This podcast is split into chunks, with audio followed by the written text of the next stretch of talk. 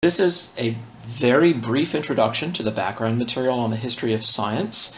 There's a whole lot more than I am going to say here that could be said. This is not a substitute for a serious study of the history of science by any means. We're going to move very quickly. But there are a few things that everyone should know, and they will help us to understand some of the things that will come up later in our readings. We're going to start by looking backward at Aristotle, the dominant figure for uh, more than a millennium and a half. Uh, Aristotle died in 322 BC. He was a philosopher and a scientist who gave us the idea of a centered cosmos, a world that has an absolute center. As it happens, the Earth is at that center. Some people have the misimpression that the center was a place of dignity and importance. Actually, the center is the least important place in the universe. The center is the bottom of the universe, the garbage can of the universe, if you will. So Aristotle's idea is that the Earth was at the center, the most base things, mere rocks, would fall toward the center of the universe, and that's where the Earth itself collected but the more noble things were further away. So we should not confuse the idea of a centered universe with the idea of a special place for mankind. According to Aristotle, the earth is spherical. Some people have the misimpression that in ancient times people thought the world was flat. This is not true. If you think about the geometry of a lunar eclipse, you'll realize that the shadow of the earth is cast onto the disk of the moon, and that shadow always has the shape of an arc of a circle. The only three-dimensional shape that casts a circle as its shadow, no matter where you illuminate it, is a sphere. And for that reason and other reasons, Aristotle knew full well that the earth was round. So that was not Columbus's discovery. People in the Middle Ages did not think that the earth was flat. From Aristotle onward, every educated person had full reason to realize that the earth is spherical. What Aristotle did hold that we have discarded is the idea that the earth was unmoving at the center of the universe. That is sometimes called a geocentric, geostatic universe, with the earth at the center and unmoving. So those terms, geocentric, earth at the center, and geostatic, earth unmoving, are terms that I may use again as I'm going through this. I wanted to introduce those before I moved on. Claudius Ptolemy flourished around the year AD 150. We know very little about him as a person, but he was an astronomer and mathematician, and he takes the Aristotelian view of a centered universe and fills it out in geometric detail. It's Ptolemy's construction that allows us to have a model of the solar system so good that we can make predictions years in advance with reasonable accuracy. If we want to know when an eclipse will take place, then we can tell this using Ptolemy's astronomy. At times and in places, it's a bit off, but on the whole, it's pretty accurate and by far the most accurate thing that anyone had ever constructed. In order to make his detailed geometric model fit the data. Ptolemy had to abandon some of Aristotle's other ideas. For example, Aristotle had the idea that up in the heavens, where the stars and the planets are, everything moves with uniform circular motion. Everything moves at a constant rate around perfect circles. Ptolemy had to do some violence to that part of Aristotle. He also put together geometric models that would give you the data, but sometimes in ways that were incompatible with other parts of the model. So if you want to know what direction to look for the moon, Ptolemy will give you a geometric diagram and a computational device. If you want to know how large the moon will appear, you have to go to a completely different geometrical construction the two constructions are not just different, they are incompatible. You cannot lay them down one on top of the other and make them line up. From Ptolemy's point of view, that's beside the point. The important thing is to be able to predict the phenomena, not to know how the real objects are moving through three-dimensional space. That's an interesting question, but in his main work, the Almagest, Ptolemy does not care about that particular point. And so throughout the work, there are incompatible geometric constructs, and the whole thing kind of looks cobbled together in a very awkward way. That will become important later on. One of the things that Ptolemy uses in order to get reasonable accuracy in his predictions is a series of what are called epicycles.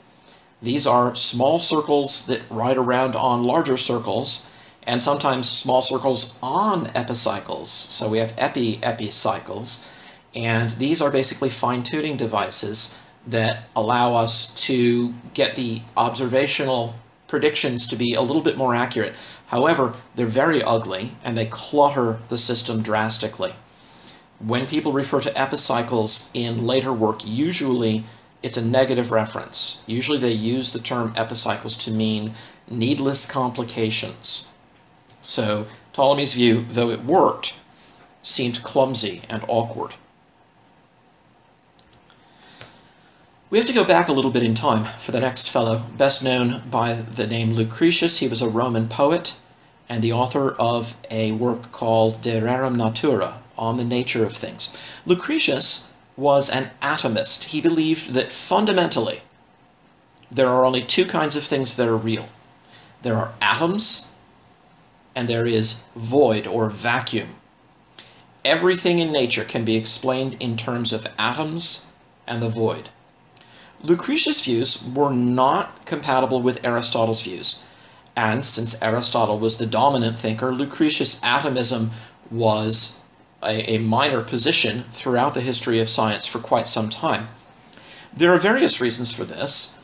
Uh, one of them, however, is the association of atomism with atheism. Lucretius is very explicit that we don't need to talk about what the gods are doing. We can explain all of the phenomena of nature using atoms and the void. We can give atomic explanations for everything. So, for many centuries, there was a close association of atomism with atheism.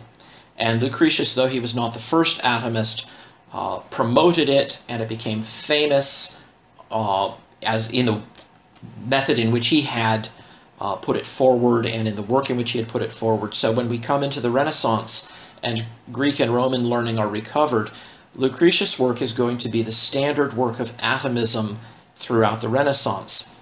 And that will color the way that people think of atomism. They will think of it as atheistical.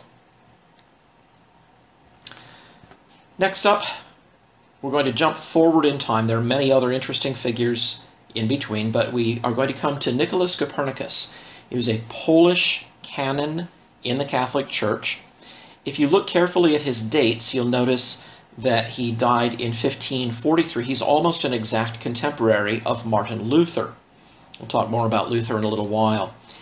Um, Copernicus lived at a time when, despite all of the religious wars that were going on, Catholics and Protestants, even Lutherans, were often friends, and he had uh, Lutheran friends with whom he would converse and correspond. His masterwork he wrote and published at the very end of his life. In fact, a copy of it was placed in his hands as he was on his deathbed, and he died a few hours later. It's uh, De Revolutionibus Orbium Coelestium, on the revolutions of the heavenly spheres. Copernicus replaces the geocentric model, the Earth-centered model of the solar system, with a heliocentric or sun-centered model. But he's a reluctant revolutionary.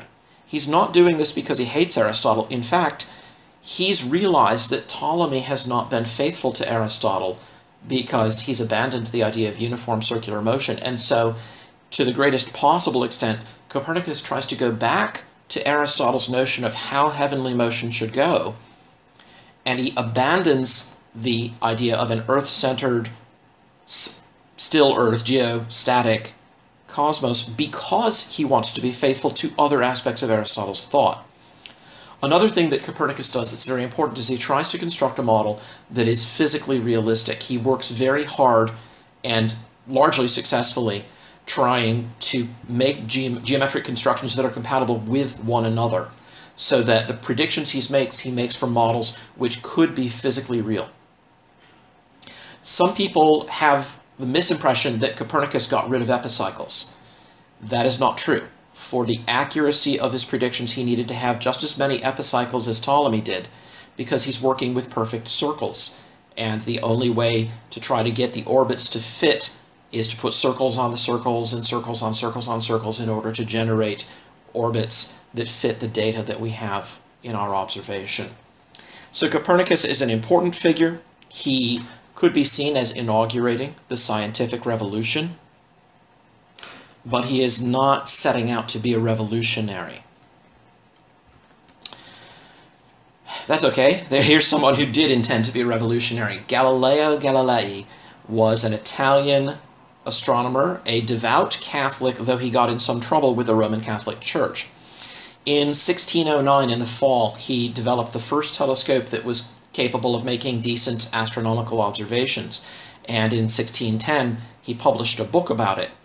These observations included observations of satellites of Jupiter, so that Jupiter was a center of motion, which meant that there was more than one center of motion in the universe. If you could have just one center of motion, as Ptolemy had tried to do, making the Earth the center of all motions, then there was a certain simplicity about your system. But if there were satellites going around Jupiter, then there must be at least two centers of motion, and at that point, you might as well go over to a sun-centered, heliocentric system if it would preserve the uh, other data uh, in and be simpler in other ways.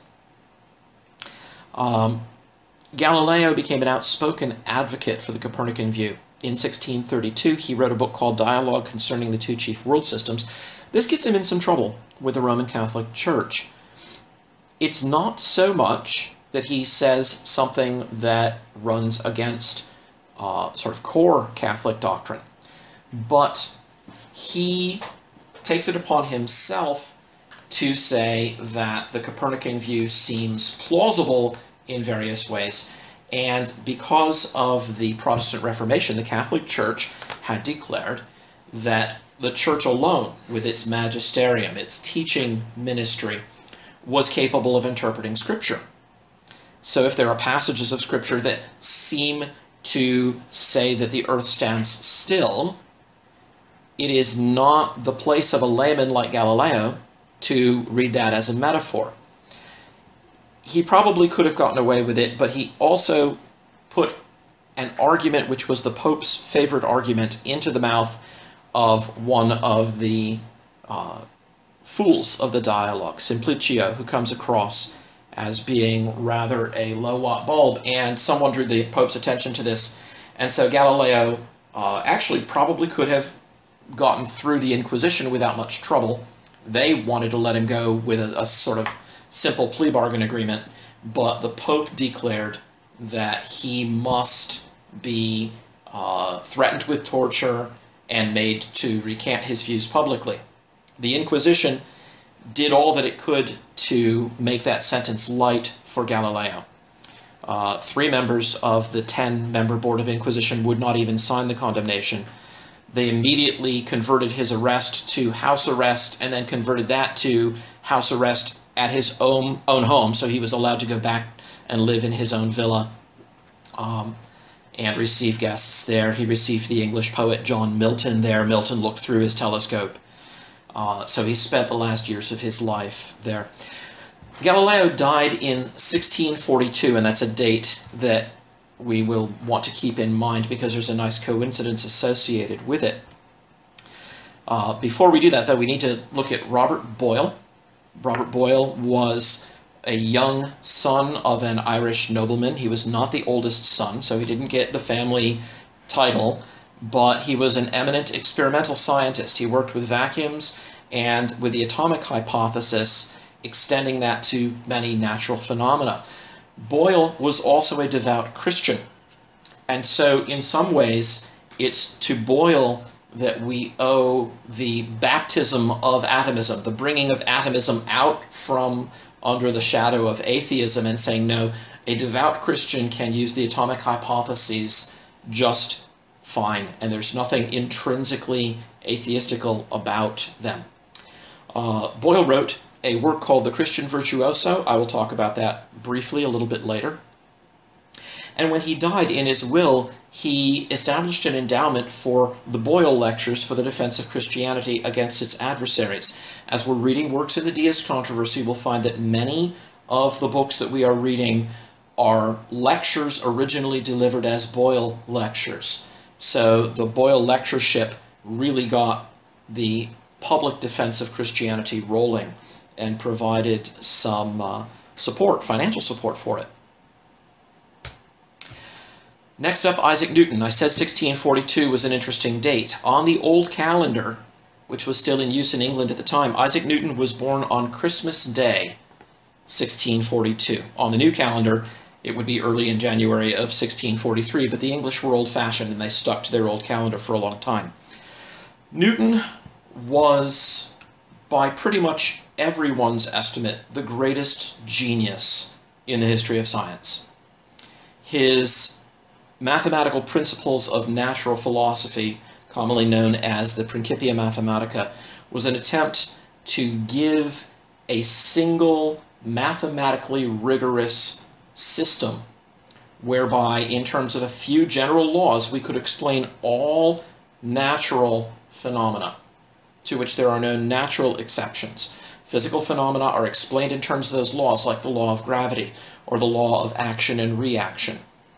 Newton picked up pieces of what other people had been doing in the history of science. Descartes, Kepler, uh, Galileo himself. He chose just the right elements from these other thinkers and he synthesized them. He put them together. And for that reason, what Newton achieved is sometimes called the Newtonian synthesis. By the early 18th century, the 1700s, right smack in the middle of the period we're going to be reading, Newton's reputation was so great that there was no one on earth with a higher reputation as a scientist. Alexander Pope wrote of him, Nature and nature's laws lay hid in night. God said, Let Newton be. And all was light. Uh, it was also said of Newton that he was the most fortunate man who had ever lived because there was only one universe, and to Newton belonged the honor of having discovered its laws. Newton, however, was devoutly religious and did not believe that the universe was by itself simply an autonomous clockwork. He believed that it had been created by God, and he believed that God intervened in it with miracles and prophecy. And in fact, many people don't know this, but Newton uh, wrote voluminously. He almost never threw away a piece of paper. So we have a tremendous backlog of Newton's papers. He wrote more about the interpretation of prophecy in Scripture than he did about mathematical physics.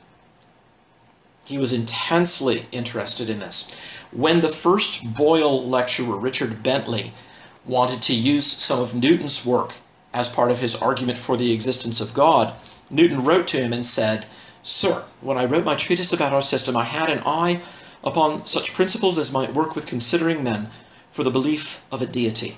Nothing can rejoice me more than to find it useful for that purpose. So here's Newton explicitly endorsing the use of his physical work as promoting belief in God. This became something of an embarrassment in free-thinking circles because everyone acknowledged that Newton was a great genius. Um, but Edmund Halley, the discoverer of Halley's Comet, as we would now call it, uh, was a freethinker. And there's a funny story of one occasion on which Newton and Halley were both present, and Halley made some slighting remark about Christianity. Newton is said to have turned to him and fixed him with his eye and said, I have looked into these things. You have not. And that pretty much ended the conversation. Nobody replied to Isaac Newton when he was in that mood. There are many interesting and funny stories I could tell about Isaac Newton, but I will bypass them in the name of getting on. So, just briefly, why does science matter in the deist controversy? One of the criticisms of the idea of a miracle is that miracles are violations of the laws of nature. We'll see this coming up in Hume. Um, because the cultural prestige of science was very great in the early 18th century, and of Newton in particular, we need to watch the way that people handle references to the laws of nature. Uh, both sides will claim that they are being faithful to the idea of laws of nature, but they will mean different things by that. So watch for that. Keep your eye open for that. The idea of a clockwork universe raises questions, both about a designer, a clockmaker, William Paley talks about this in his Natural Theology, and about the self-sufficiency of nature. So Bolingbroke and Alexander Pope and other deists would argue that God does not work by special interventions. There are no miracles. God sets up general laws and then that's the way the universe runs. Uh, finally, there's the point that to identify something as a miracle, one needs to know what nature can do by itself. If you don't know that, then rare natural events may be misidentified. So Boyle in The Christian Virtuoso argues that the best person to study the question of miracles is the devout Christian who has also mastered physical science because that's the person who will best know what nature can and cannot do on its own. So those are some of the principal things that we need to keep in mind from the history of science. I'm going to pause now, and I assume some of you will have questions.